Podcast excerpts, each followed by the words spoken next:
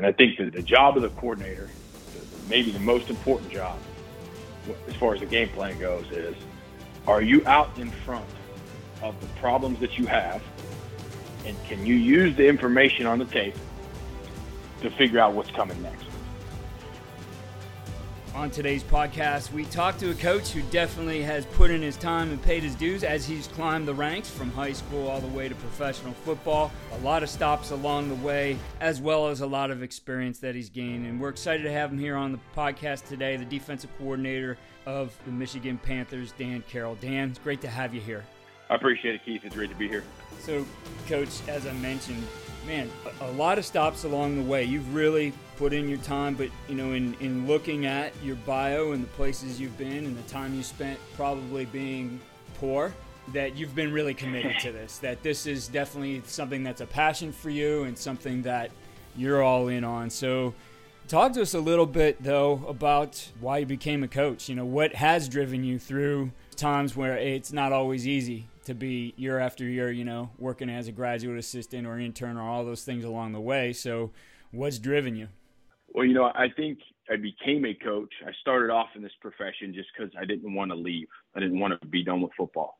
I got done playing, you know, a pretty average career, below average career for a D2 player, but I think I wasn't ready to leave the locker room. You know, there's that time at the end of at the end of your career and you go clean it out for the last time and you're walking out of there and it's like, what's next? And like, I wasn't ready to leave. And I think you start in this thing, and it truthfully, it was about me. Like I got started in it, and it was about me and me not being ready to be done with football. But certainly over the years, I stayed in it, and it, it's been about other people. It's been about relationships with the players, relationships with other coaches, and just just the camaraderie and the team you get.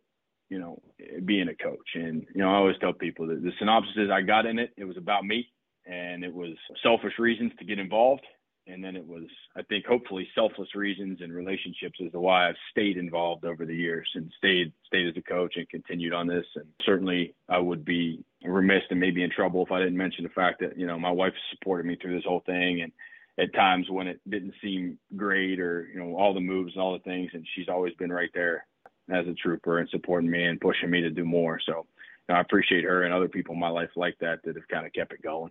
Well, and, and being able to, to keep it going along the way, uh, you're certainly absorbing a lot. You're learning a lot, regardless of the positions you're in. So, as you look back, you know, especially towards the beginning, who were some of those mentors for you in the game and teaching you the all the different aspects of coaching, and what were some of the important lessons you learned that are part of who you are today? I really believe I've tried to learn a lot from a lot of different people. I don't know how many people would consider me a, a mentee, but you know, I've had so many great coaches I've had a chance to work for. It's really just the wealth of knowledge I've gotten out of this profession already has been more than enough compensation. But you know, I got to Ohio State, and uh, it was my first. You know, I had been strength intern in South Carolina. I'd coached D2 football, I'd coached high school football, and I got to Ohio State basically as an intern, as a volunteer, working with the offensive line. Never really worked on offense before. Hadn't really played offense since high school. I worked for Ed Warinner. and you know, I always say this. I say Ed Warinner, I don't coach offense, but he taught me how to be a coach, how to prepare people, how to you know, what type of information they need, how to synthesize information, how to take a, a four hour staff meeting, the offensive staff meeting, and turn it into a 45 minute position meeting. You know, and I think those things are, are invaluable lessons for coaches. It certainly was for me. And just, you know, I learned how to coach there. And I left there to be a GA at University of Kentucky and I know somebody you know obviously really well, DJ Eliot, and then Mark Stoops was in there, and I mean, and Derrick Ansley was our DB coach, and he's with the Chargers now. I've been a defense coordinator at Tennessee, and Jimmy Brumbaugh and Craig Knight. I mean, it was just a really, really strong defensive staff at that time. And I know maybe our record didn't always show it, but it, the lessons in that room, as from a defensive perspective, were unbelievable. So, you know, I feel like Ed Warinner taught me how to coach. Mark Stoops, DJ Eliot, and that Kentucky staff, they taught me what coaching defense. And that's my foundation, I think. You know, I've learned a lot since then, and I've worked for a lot of great coordinators and a lot of great people. But my foundation is learning coaching specifics and, and how to be a guy who leads a group and prepares men from Ed Warinner, and then learning what what defense is and defensive structure and, and how to you know how to install things and coach things from know, from DJ Eliot, from Mark Stoops, and from the guys that were in that in that staff room there. Yeah, you, you bring up an important lesson. I don't think we've really talked about it on this this podcast. Those meetings can get long, and there's certainly a lot of information shared in staff meetings. And you're right. I mean, everything we do eventually has to be boiled down so it is easily understood and able to be executed by the player. So What were some things you learned from Coach Warinner that in, in that process, being able to take all that information and then get it to something that's really actionable for your players? Man, you know, you get deep into some of these conversations. You get to be around some coaches that have such a high level of intellect and high level of football. And, you know, I was in that staff room, that offensive staff room, and, and Tom Herman was the offense coordinator. And obviously, he has documented success as a coordinator and a head coach. And Stan Drayton was in there. He's now head coach at Temple. And, and there were just some great guys. And I mean, the other GAs are both Power Five position coaches right now. And I think the biggest thing that Ed Warinner that I learned from him was like, what do the players need to know to execute their job to the level that we expect at Ohio State? And if there's something that they don't need to know, don't waste your time. You know. Now, as a coach, you have to really be, you know, because you might think there's something they don't need to know, and then you know you don't get that point across, and they don't understand that part, and then it, it shows up in the game, and like, man, I, maybe I should have done this better, done that better. But I think he was really good at taking four hours, five hours, six hours, eight hours worth of notes, and then saying, here's the page and a half that they actually need. This is how we can get our job done. This is what we got to be able to execute. These are the plays. These are the calls. These are the things we can expect to see.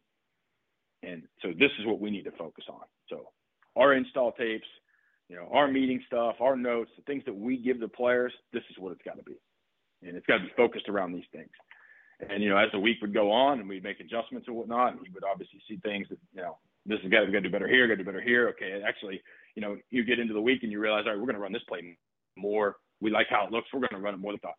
So, okay, now we got to start maybe expanding what we told him about this play, or you know, how we're going to block plays that have this motion attached to them, things like that.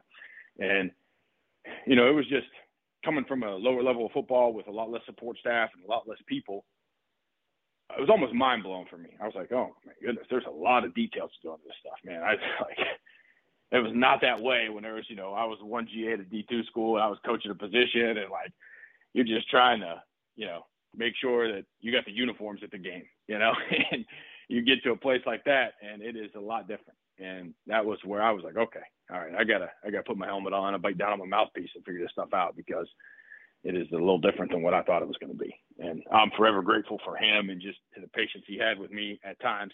Uh, definitely at times, not always, but the patience he had with me to, to bring me along as a coach. Yeah, I was really interested in what was going on there at Ohio State at that time. And you saw just with what's happening with some injuries and different things, you know, over, over time, that guys would just step right in and perform sometimes do better than the guy that they came in for. I think you you saw it like this past year. You know, some some of those guys had worked with Urban as well. And we had Brian Hartline on the other day, but obviously, like in the bowl game, there were some guys out, and his next guys were ready to go.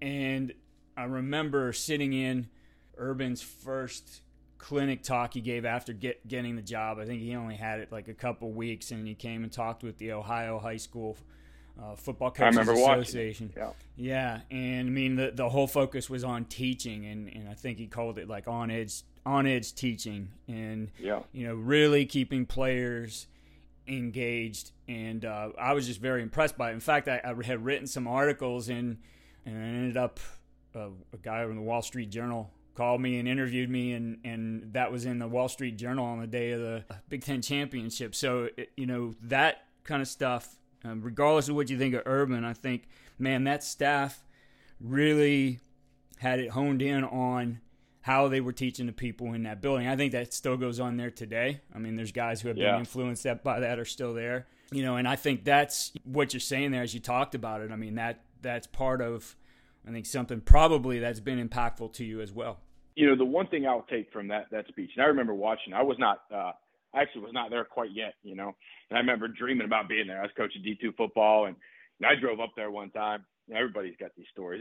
You know, I love how sometimes you'll see stories on Football Scoop or on some other outlet where, like, oh, you know, this guy did all this stuff to get a job, and you, you'll find out that there's so many guys in this profession that have put themselves out there to get jobs and to get opportunities and to get through the door. But you know, I drove up there like two or three times to to try to meet with people and just get my foot in the door somehow. And I mean, I snuck in one time actually, and it was basically like, told yeah, we'll call you you know while. And then it was like months later, I ended up catching on with somebody. Anyway, long stories, but the one thing I remember sitting there watching that thing on YouTube, and the one thing I took from that that I'll always remember that speech that he gave at the OH uh, high school coaches clinic was the difference between a presenter and a teacher. Yes, and, and it's really just the accountability that a teacher takes on for you actually getting the information and learning it. A presenter says, "Hey, I know all this stuff. I'm going to come up here and tell it to you." and what happens happens, right? And that, you know that's kind of like being on this podcast. Like I'm not accountable for what the listeners get out of this, right? I, I don't, I don't know, or really, you know, if somebody wants to get a hold of me or whatever, that's great. I would always talk to them, but like it's not really my job to make sure they get the information. But when you're coaching, if you're accountable, you're accountable for what you taught that guy in that meeting, and and, and how he learned it and how he's able to to use it. And I think that's the biggest mind shift that that you have to make when you you know when you're getting into this profession and you realize that the stakes of major college football or professional football is like I'm not just accountable for what I taught them. I'm accountable for how they respond to it, how they learned it, how they apply it on the field, and ultimately what it looks like on game day. And I think that's just like that. It's a hard mind shift for some people sometimes. And, you know, at times as people, we want to revert to like, well, this is what I'm coaching and this is what I'm telling them, and we just can't get it done. Well, you're accountable for it getting done. You're not accountable for what you say in the meeting. You're accountable for what it looks like on the field. Yeah. So you got to make up that, and that's what um, I think. That's probably the biggest thing you learned at, at that place at that time was just the accountability it takes to be a great coach. Yes, you know, I think some of it you look at how people come to this profession, and there's there's quite a few, especially high school level, even college level. Their backgrounds, their degrees are in education, so you do learn to be a teacher. Uh, but there's a lot of guys who jump right into it and maybe don't have that background in education. And I think that's something that's important to learn. You know, we had Alex Mirabal, offensive line coach from Miami, on here a couple weeks ago, and I mean the the whole theme of everything he talked about is coaching is teaching, right? And just uh, I know I shared uh, some ideas in an article this week and thinking of Dante Scarnecchia from the Patriots, right? 19 years with yeah. Bill Belichick, 34 years there overall, over 40 in the NFL. And you know he's talking about things he learned over time and emphasizing how it's how important it is the way you set up that meeting room, how important it is the way you engage those different guys and get the feedback, and you understand that they are getting it right, that you're getting confirmation that these guys got it. And if you don't, guess who that's on? It's not on them it's on you because no, ultimately no. you're responsible for them. You're, yeah, that's right, and you're responsible and accountable. And I'll tell you, it, it's ironic you bring that up because I would say one of the top. If I had to, if you asked me to list out like the ten things that are the most important to me or in, in coaching, one of the things that I, I think about every day in coaching and building practice plans and game plans and in meetings is something I learned in college as a teacher in education to become a become a teacher, become a health teacher, and that's backward design and a lot of people it's got a lot of different terms, but like knowing start with the end in mind, right? Know where you got to get to, right? And that's what they teach you in, in college, like about how to build a lesson plan. It's called backward design. Here are the goals and the objectives you have to hit with this lesson. Now from there, how do we walk it back and how do we get there? How do we get from point A? That's point B. Now walk it back to point A and then teach it from A to B. And I think that's just such a simple concept, and everybody that's listening to this will probably be like, yeah, of course. But like, if you really evaluate how you're teaching things and how you're coaching things, are you really setting exact goals and objectives for what you got to get done, and then walking it back? Mm-hmm. And I think that that's such a such a powerful tool, and it's such a simple thing to get good at. But just like so many things in life, simple is not easy. No. Right? It's a simple concept. That don't make that don't mean it's easy, but it is simple. And I think it's so important for guys and coaches to to really look at it through that lens as they build out how they're going to teach things and install things. Well, I think that's an important lens because you know ultimately uh, nobody's perfect. You're going to have those situations. You go out to the practice field and you think you guys got it, and man, what was going on today? And you're able to re- reflect then if if you understand this is my process, this is how I'm building it. That you know what, as I look back on this, as I reflect on this practice and I go back to that meeting room session and maybe my walkthrough, whatever it might have been, my conversations with those players, here's where the breakdown was. Here's how I can fix it, right? So I think when you're setting things up that way, you then have the ability to problem solve it as well. Yeah, that's that's certainly certainly true. Coach, let's bring the focus in on you a little bit. And you know, I know you said you you've grown in, in what your mindset was from the beginning. You know, I'm going to do it for me. And hey, uh, I, I think for a lot of us, you know, not being able to let go of the game is is part of it. Mike Mike Willis, uh, offensive coordinator at Princeton, talked about the other day. Said he had a quarter life crisis. Was sitting in you know in an office trying to figure out what the heck am I doing here, and went back to ball. So, you know, it brings us there, but certainly that doesn't remain our mindset for very long. You can't, or you're not going to survive in this game. But for you, thinking of you know your mindset, your approach to the game, you know, it starts with you. You know, the the mindset that you have certainly has to has to be transferred in some way if that if those things are important to your players. But for you, what is that mindset or approach to the game as a coach? I think that I try I try to be the most prepared prepared coach that there is. I try to prepare at a level that you know I would hope. I'm trying I'm trying to prepare at the best level that there is. I'm trying to out prepare everybody, and I think that just learning and committing to preparation and the things that you do during the week and leading up to the game or in training camp or whenever it is, just how serious and how committed you are to being ready for the moments that come up. You know, I think those are just the things that are just so important to me as a coach and that I want to instill in players. And it doesn't matter what you're doing in life, but you know, if you are truly committed to just being ready when that time comes, and everything you do in your life is just so committed to being ready when that time comes. I think some people, I, I you know, I, my wife and I joke all the time. I don't have hobbies. I mean, I got a family, and Maybe I like to work out a little bit, but outside that, I don't have hobbies. I don't watch TV. I don't do anything. Right? I do football. I don't hunt, fish, golf, none of that. Right?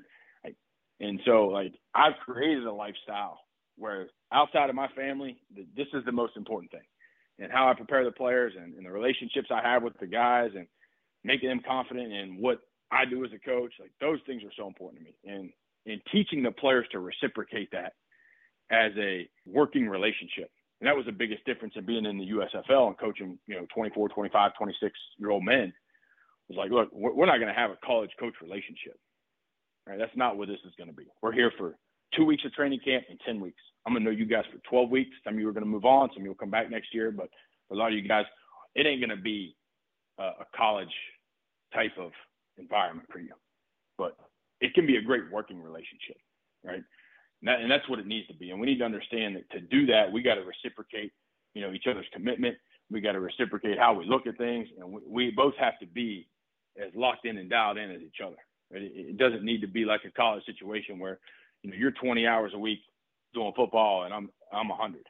No, I'm gonna be a 100 hours, 120 maybe, because I was living in a hotel without my family, and you need to be a 100 because that's what it's going to take to, to get our defense where we want it to be. And I just think you know, I, I, I love that sometimes I hear, and look, I don't necessarily judge how people see this, but like football, you know, it's it's just what I do. It's not who I am. And I think for me, I think that line's blurred a little bit. I mean, I got friends from home that I grew up with that call me coach, you know, and like things like that. Like that, that's what I'm known as, and that's who I am. And I don't, I don't see that as a bad thing. You know, to my kids, I'm a father. To my wife, I'm a husband. But to a lot of people, I, am not Dan. I'm I'm coach, and and, that, and that's fine. And I I'm good with that because I think it is such a big part of my life. Like it's hard to say it's just it's not who I am. It's it's a big part of who I am. And I think that just the commitment to the game and understanding how much the game has given most of us as coaches and as players, and giving back to it from the way we prepare for it and the, and the, how hard we play it. You know, I think that is that's probably a lot of words to say a, a little bit, but that's just what I'm passionate about is how committed you are to the game, giving back to it, how much you work for it. And I think we get back to it the best by by playing it hard and coaching it hard and, and being committed to, to having success at it. You are in a unique situation. Everything we talk about, about you know, building our culture and working together, you have a much shorter timeline.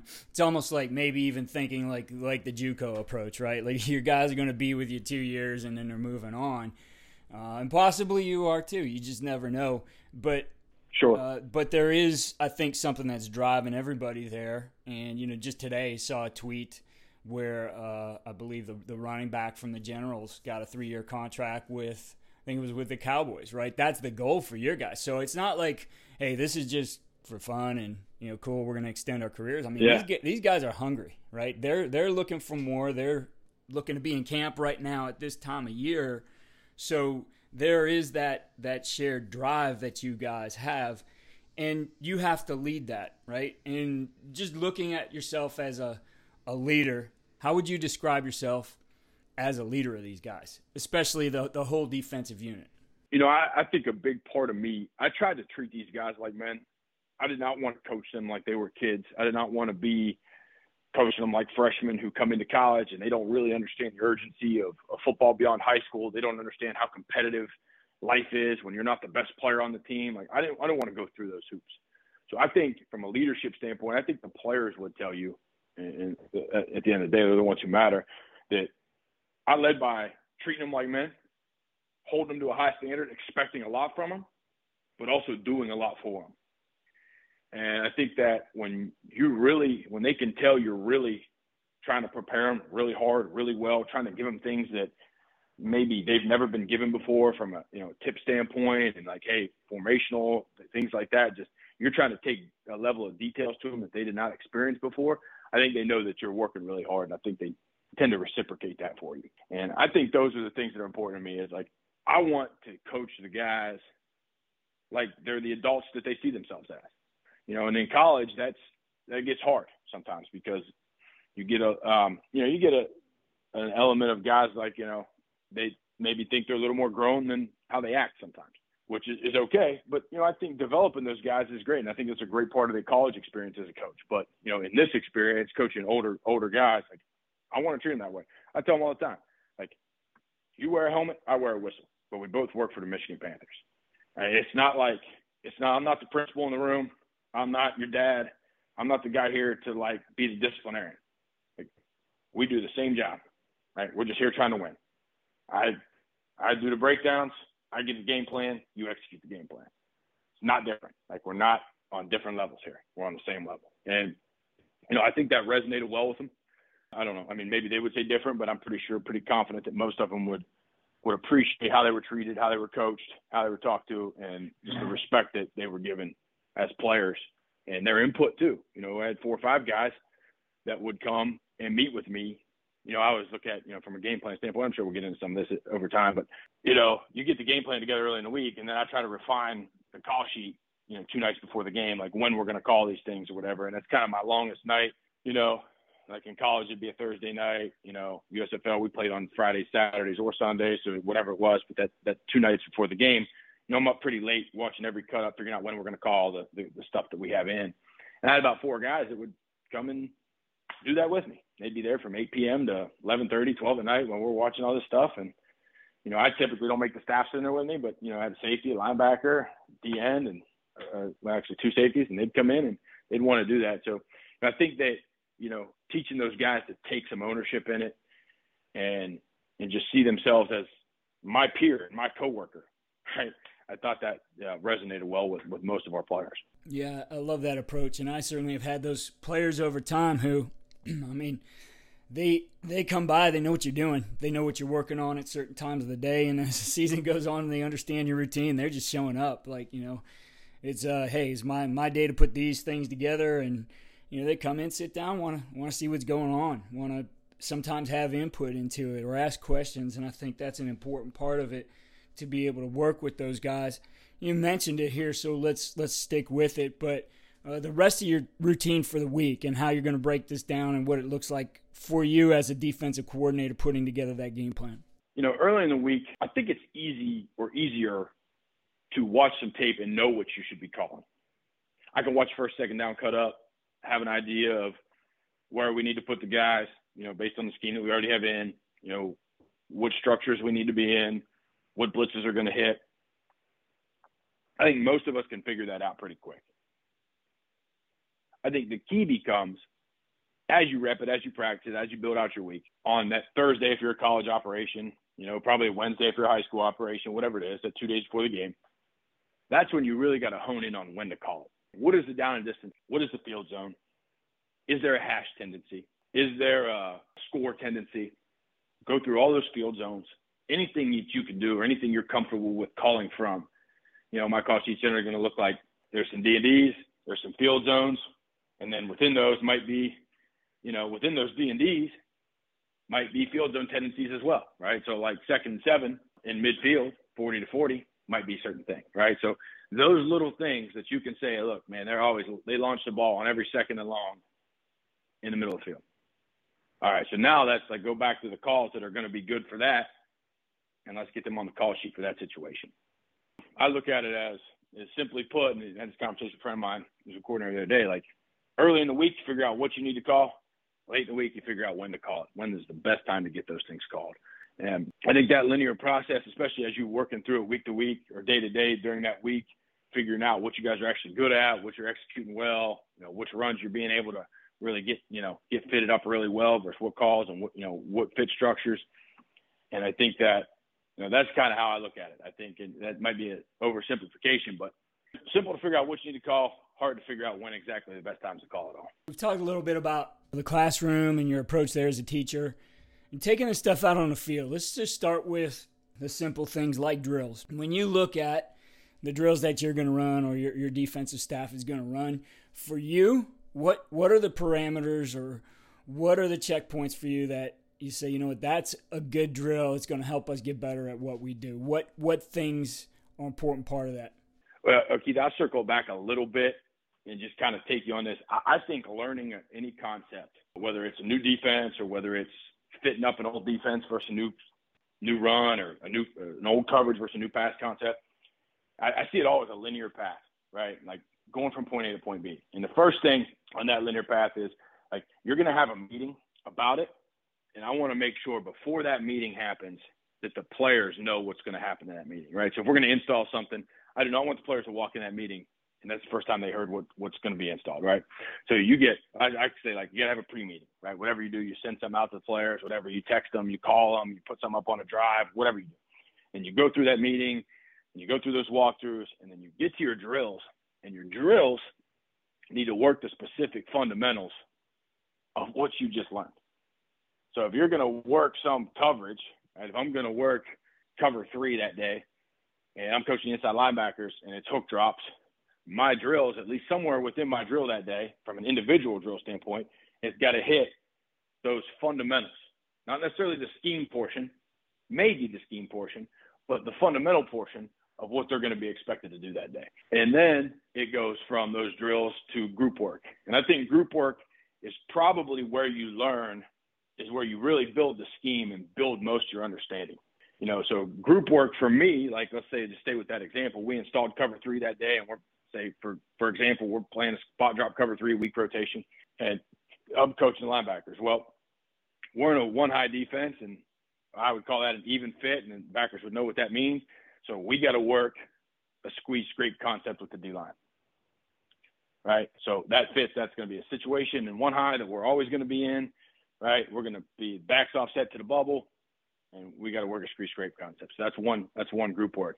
And then we head you know, whether it's seven on or whether it's half line or whether it's just matching routes versus with the DBs, and, and we got to work that together. And now from there, you say, well, obviously those are really two two obvious concepts that you gotta you gotta get group work in, involved in. But I think that it comes down to like, okay, that's like your training camp group work. But then, you know, when you're going back and cover three during the season, what are the runs that you're going to see that you can work with with the D line? What are the runs that you're absolutely going to see that week and that you can work and, and, you can refine it to where you're not just running the generic stuff. And the same thing with the routes with secondary. But you know, I think the the biggest thing is to just look at where you've struggled, what you're not executing exactly right, and then how can we create that situation. I think people I hear a lot of people like people drills change a lot for some people. And I think that I think that the drill setup should be pretty consistent. Because if that drill setup is good enough to teach this coverage, and it's probably good enough to teach this other coverage. If it's good enough to teach these run fits, it's probably good enough to teach those. But I think what you do, as far as what you do within the drill setup, you know, I think has got to be ever evolving and ever changing to change who you're keying and how you're keying it. And hey, this week we're going to be looking at this guy and not this guy. You know, this run, like, you know, for instance, I get a lot of split flow runs, like the backers cross key. If I'm not getting a lot of split flow, flow runs, they're both keying the tailback probably. So, you know, those little details within each drill, but I, I do believe in keeping the setups consistent as far as like, hey, on Tuesday they know, man, when we get done with Indy, we're going right to we're not having inside anymore. We're on week six or whatever. We're going right to you know run pitch with the D line, bang, right. And I think that that consistent setups are really important. But I also think within those setups, are we making sure that the little details that we do are, are what's changing, what's evolving as as we see different offenses, as we prepare for different people.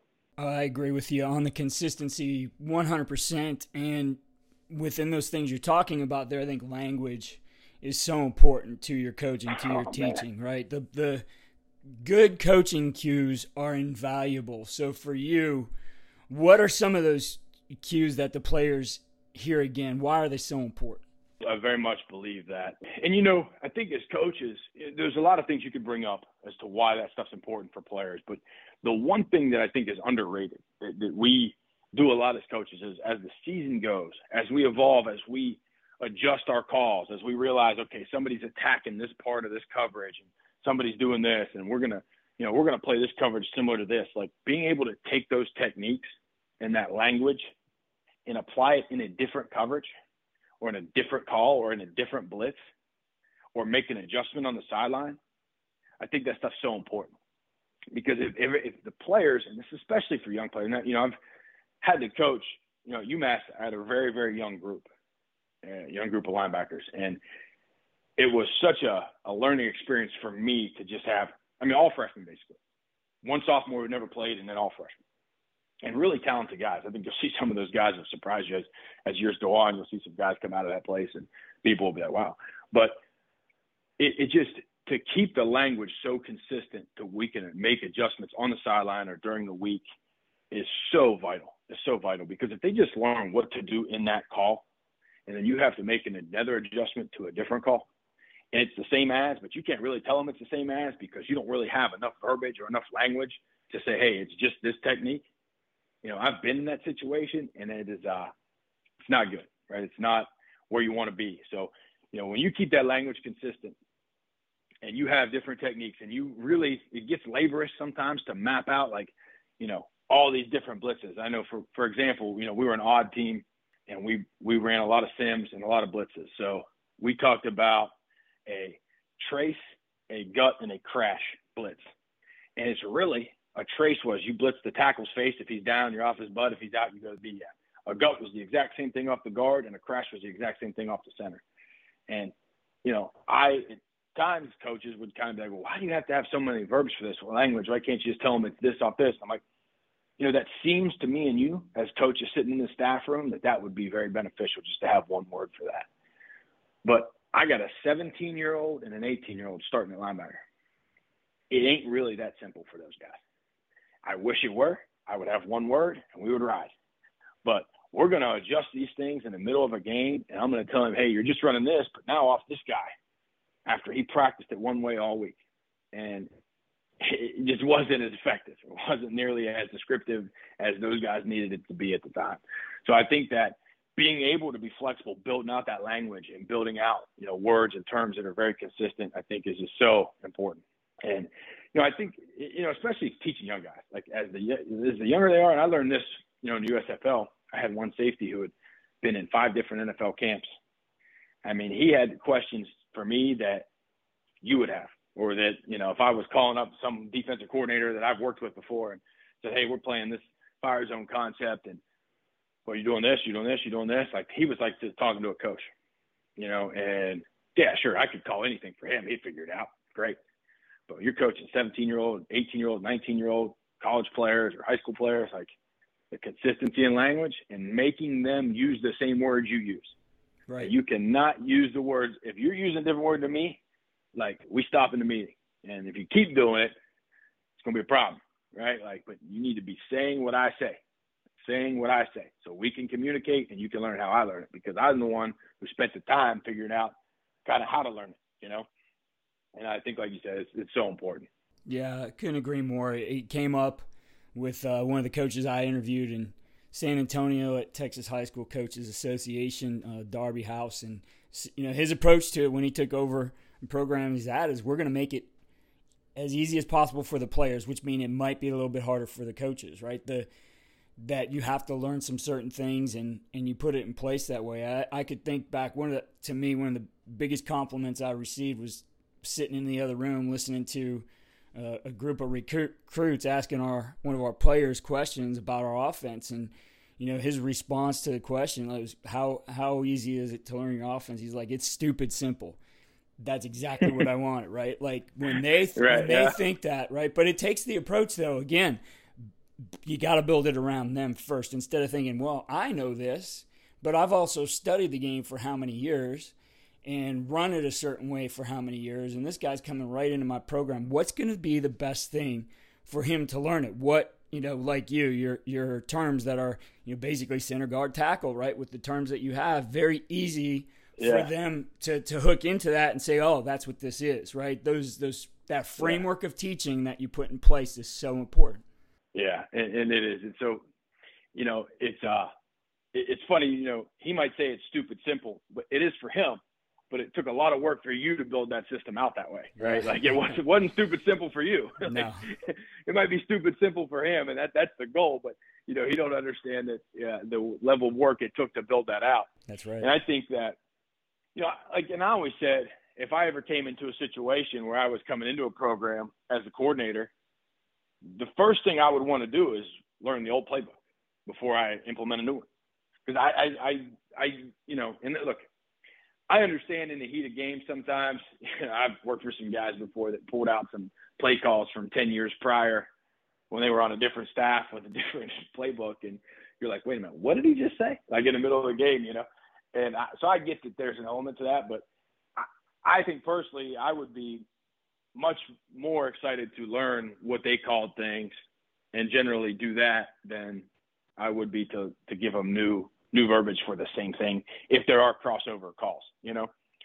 Now, you know, you got to look through it and see if it's all to jive with what you got, but I I think it's you know, I've been I guess I haven't really been in that situation where I've been on a staff where somebody new came in to be the coordinator, but you know, I, I just I know of a lot of people doing that and it changed the whole scheme and you know, it's just like this from last year. It's just like that and it's like, well, why don't we just call it that then? The guys already know it. Only one person got to learn something new. So yeah, it, one guy versus 70, right? I mean, it's I always said, you know, what are we going to do here?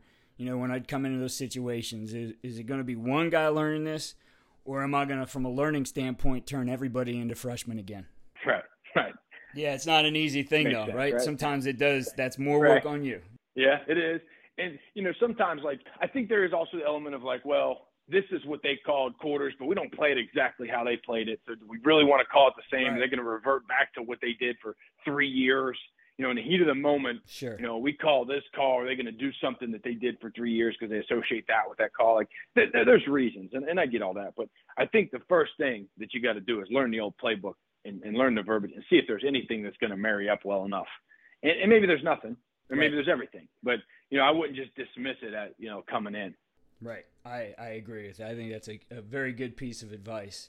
We're looking at evaluation, whether that's you know what just happened in the game, whether that's in practice.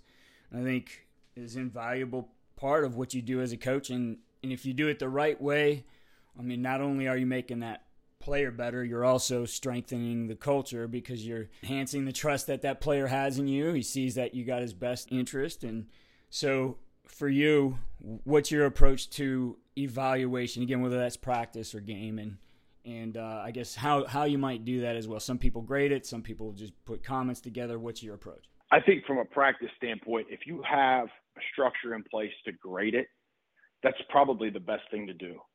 But I also, I'm not, you know, I'm not uh, naive to think that that's the way every place can operate just based on what your time constraints are for different things. Because grading it takes longer than watching it and making comments. So I think in fall camp, it's best if you can create an environment where you can grade it because you're going to break camp with a two deep. And I think it's very beneficial for players, especially some of those fringe guys that maybe not complete culture guys yet or completely bought in yet. But for you to be able to say, this is the reason you're not the starter because you graded out at 67% for the, for the fall camp and this guy graded out at 79 and this was your production and this was his. And I think that's to do that and be very clear about that is important. As the season goes and as you're preparing practice and your your game plan practices and you know your scouting practices. I don't know that that's as important. Right? I think comments and, and teaching it are probably a, a little more important. And I don't know that you spend the time on, you know, individual plus minus or whatever your grading system might be. I don't know that that's as important as the season goes, but I do think it's important in fall camp. Now, you know, from a from an evaluation standpoint of practice, I think as a coordinator, you look at it now. Obviously, you look at position players, and I think that's where you have to rely a lot on your coaches, though. Too is like what players, you know, you're going to see mistakes as a coordinator. I'm not, you know, if you don't tell me the guy did a great job, I'm I might not see it, right? Because I'm looking for the problems. I'm trying to eliminate the problems. I'm trying to mess. Uh, I'm trying to eliminate the areas where we're not executing very well. I'm trying to see what, what are the things that can get us in the game. You know, if guys are doing things really well, maybe like a corner had great footwork and great coverage and the ball didn't go there, I might not. I mean, you know, I see the guy covered, I might move on, right? It's just so much time in a day. Right.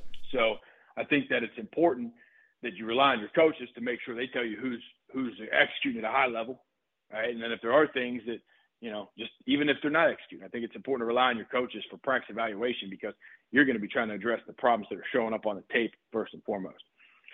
So I think that's important. And I think from an eval standpoint as a coordinator, what are we practicing? And are we getting the right calls versus the right plays? It's so critical to me, you know. And I, I I understood that I think as a position coach, and you get in the seat full time, and it's like, man, this is harder than you think because and, I'll say this, you know, everybody, I think probably a lot of people at least make this, do this, go through the same mechanics in the beginning of the week where you make the, I make the one hit run tape, right? I make this run tape and, you know, it's all the one hit plays and, you know, you're getting going through it. And man, man, this counter with this motion is really hard. Man, we got to rep this. We got to rep this. And that's on a one hit tape. And you realize you're breaking down nine games and they ran that twice.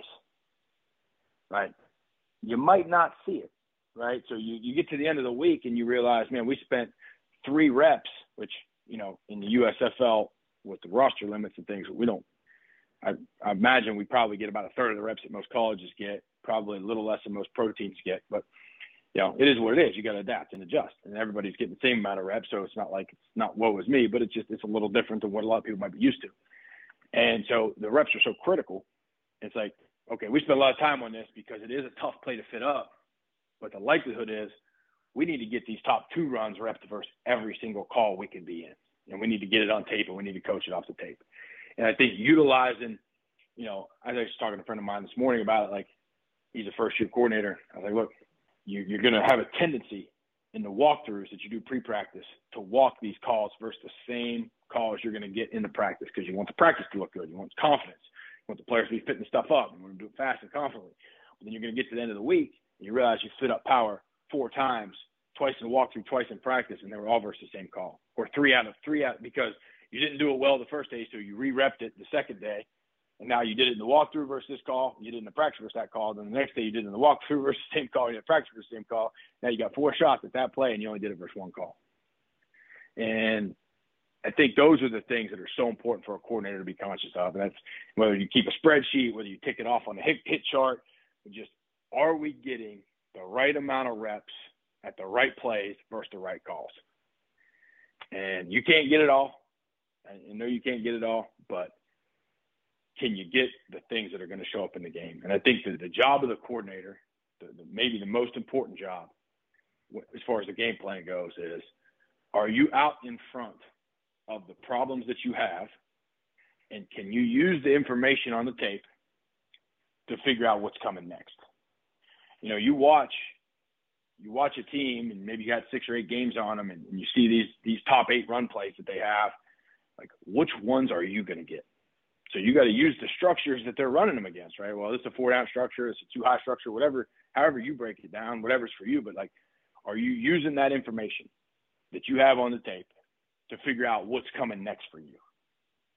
And that, that's what to me is so important. It's like, you know, you might watch a team and man, they ran counter. They only ran it in this one game.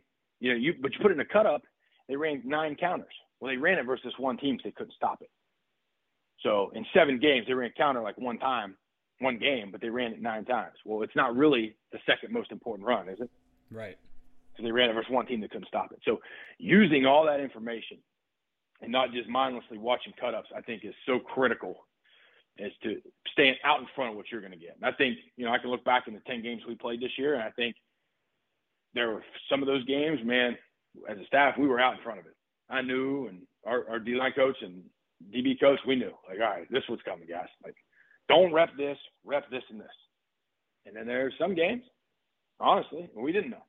And we got, you know, you get surprised by a thing or two. And at that point, now you're just relying on the fact, hopefully your players are better.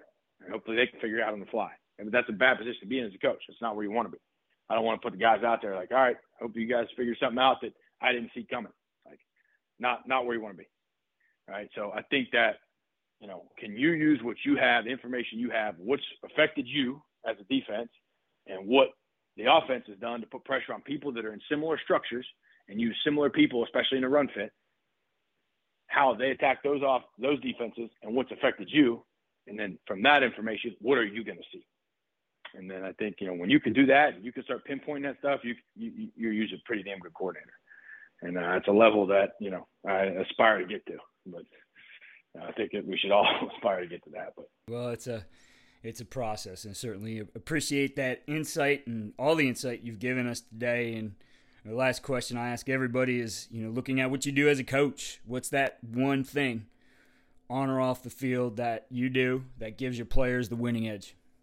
I think that I would say it is the, the expectation and the demand that I put on them in a I don't want to say a subtle way, but maybe not in a loud way or an aggressive way, but in a calm, like camaraderie, team built demand and expectation. And I think those are the things that, you know, when, when you have a lot of expectation for players and you demand they do things correctly and, you know, you expect them to match your work ethic and how much you care. You know, I think for the most part, the players that you want on your team and around you are going to respond to that. And when they do, I think they get pretty damn good. And it's fun to watch, you know, when they respond to those expectations and demands. And I think the biggest thing in that in that scenario is identifying the players who aren't willing to do that and motivating them to do it. And then at some point deciding that they're just not they're not ready for that, you know, if that's the case. But you know, the demands and expectations that you put on them, and I, I feel like you know, I hope that's what the players would say from, you know, having great relationships where you can put those demands and expectations on.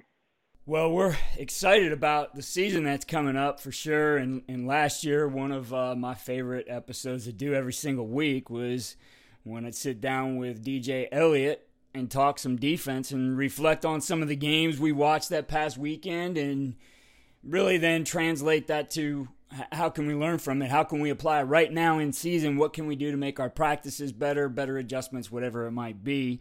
And so I'm excited to announce that Coach Carroll will be joining us this season to talk some defense and you know pick up where Coach Eliot left off. So uh, I hope you guys will tune in and join us for that. And certainly as we get going, you know the the whole objective is to be interactive too. So if you have questions, you know, whether it's to, to Coach Carroll or to me, reach out, DM, you know, any of the other contact information you have on us. We'll certainly try to get some of those answered on air as well. So, Coach, I'm excited for what we're going to do. I appreciate the time that you took today and uh, look forward to a great 2022 season. Yeah, Keith, I look forward to it too, man. Look forward to uh, being critical of some of these guys coaching this fall and not somebody being critical of me. it's always easier when it's that way. Yeah, no doubt. Beginning Tuesday, we'll start our in season deep dive on defense with Dan Carroll being our guest host and taking us through some of the things that he's seeing in games from every level. Again, connect with us on Twitter at Coach K. Grabowski and at Dan Carroll. I'll put both of those in the show notes so you know how those are spelled. Send us questions, uh, tune in for different things that we're going to be discussing throughout the season, week to week. I think it's going to be an exciting series, and I'm definitely looking forward to it. All of our in season series begin on Monday. We have the Mushroom Society with Bob Wylie. We'll be joined by other offensive line coaches. We have OC Office Hour with a rotation of different offensive coordinators joining us to discuss what they saw from an offensive perspective. We have teach tapes with Steve Hauser and we'll have a master coach interview each week with some of the greats from the game from the past. Follow all we're doing at coachandcoordinator.com. And again, follow me on Twitter at Coach K. Grabowski.